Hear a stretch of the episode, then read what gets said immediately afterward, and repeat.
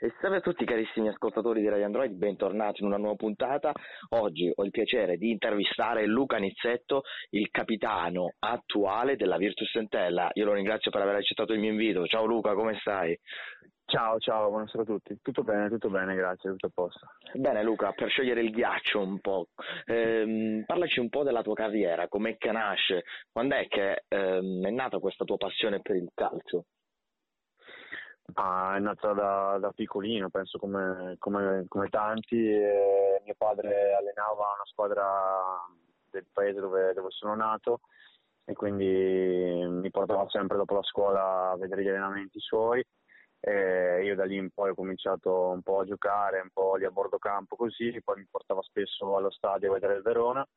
Ho avuto, ho avuto la fortuna di essere selezionato da, dal settore giovanile dell'Ellas e e da lì in poi ho cominciato un po' tutta, tutta la trafila, insomma dai, dai pulcini, esordienti, tutti fino ad, arrivare, fino ad arrivare alla prima squadra.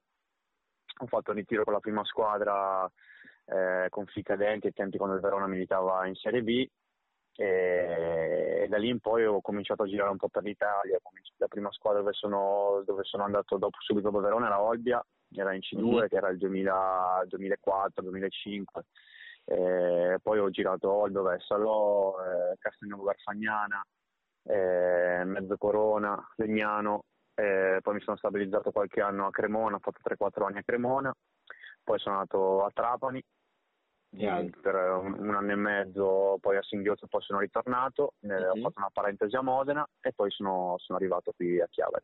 Ecco, ehm, attualmente nella Virtus Entella, di cui eh, sei anche il capitano della squadra, ehm, come ti trovi in questa società? Ma bene, bene, dico, una società, una società importante, una società sana e per, per, i tempi che parlano ad oggi trovare una società così è, è, davvero, è davvero, difficile. È um, un ambiente dove non ti fanno mancare nulla, dove um, si può fare bene, si può costruire qualcosa di importante, eh, dove ci sono le, tutti i presupposti per, per, far bene. Chiaro, l'anno scorso purtroppo è stato un anno, un anno negativo per tutti, eh, per, per, la retrocessione, per me a livello personale perché ho avuto qualche problema fisico, però quest'anno nonostante un po' il, il recuperiamo, dai sì, l'avvio che è stato traumatico, ormai se ne è parlato anche troppo, siamo ripartiti e siamo stati bravi a ripartire, a ripartire alla grande e adesso ci giochiamo questo campionato. Dai, sì. Ehm, senti, ehm, hai accumulato molta esperienza, mi dicevi prima, è stato un buon giro per tutta l'Italia, ma ehm, se dovessi dare un consiglio ad un giovane ragazzo ehm, che vorrebbe avvicinarsi al mondo del calcio, quale sarebbe? Ma intanto dici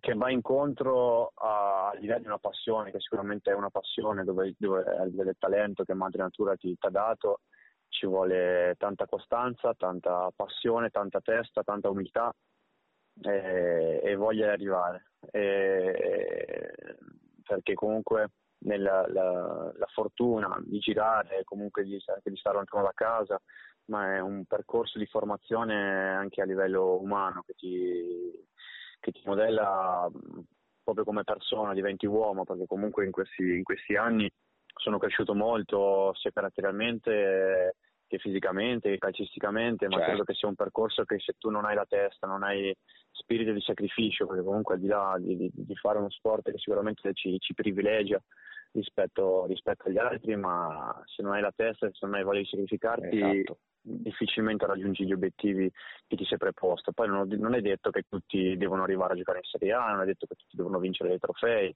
Io penso che quando uno fa quello che, che gli piace, lo fa con sacrificio, con passione e si dedica con tutto se stesso a quello in cui crede, poi eh, ha la libertà di, di, guardarsi indietro e dire ho fatto quello che ho fatto il massimo di quello che, che potevo fare, senza avere rimpianti. Infatti. E questo credo che sia qualcosa di, di importante, ma sia a livello calcistico che a livello umano, perché veramente ti, ti, ti forma, ti, ti dà la, la, possibilità e la fortuna di conoscere talmente tanta gente in un percorso che io ormai insomma 12-13 anni che giro e, e, la vera fortuna è quella di, di, conoscere gente diverse, culture diverse e poi la fortuna di fare veramente la cosa che più ci piace. Ma il consiglio che do è quello di, di, di essere umili eh, sempre dall'inizio alla fine e, e, di avere lo spirito di sacrificio che è quello che poi ti porta a raggiungere obiettivi che, che magari all'inizio non, neanche ti sognavi di, di fare. Ecco, mm, come ultima domanda invece voglio chiederti quali sono i, i tuoi sogni che vorresti realizzare in questa carriera calcistica che ancora non sei riuscito a realizzare?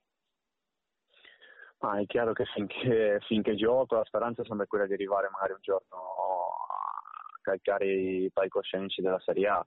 Quello penso sia il sogno, sia il sogno che hanno tutti i bambini quando cominciano, quando cominciano a giocare. Eh, mi piacerebbe, insomma, 32 anni, non sono giovanissimo, però magari qualche, qualche ultima occasione posso ancora avercela, però adesso pensando al presente spero di, di, fare, di far bene eh, qui all'Entella, di toglierci delle soddisfazioni e riprenderci quello che ci è stato tolto in questi mesi sia sul campo che, che fuori dal campo. Quindi, Dai, speriamo. Eh, esatto, sì. Speriamo, dai. Eh, come ti dicevo, questa era la mia ultima domanda. Io eh, veramente ti ringrazio di cuore per aver accettato questa mia intervista. Eh, ringrazio Grazie anche la società per averci permesso questa intervista. ti mando un grande abbraccio e spero che i tuoi sogni possano realizzarsi. Grazie, grazie a voi, grazie a tutti, buona serata. Un abbraccione, ciao caro, ciao. Grazie, ciao, ciao, ciao.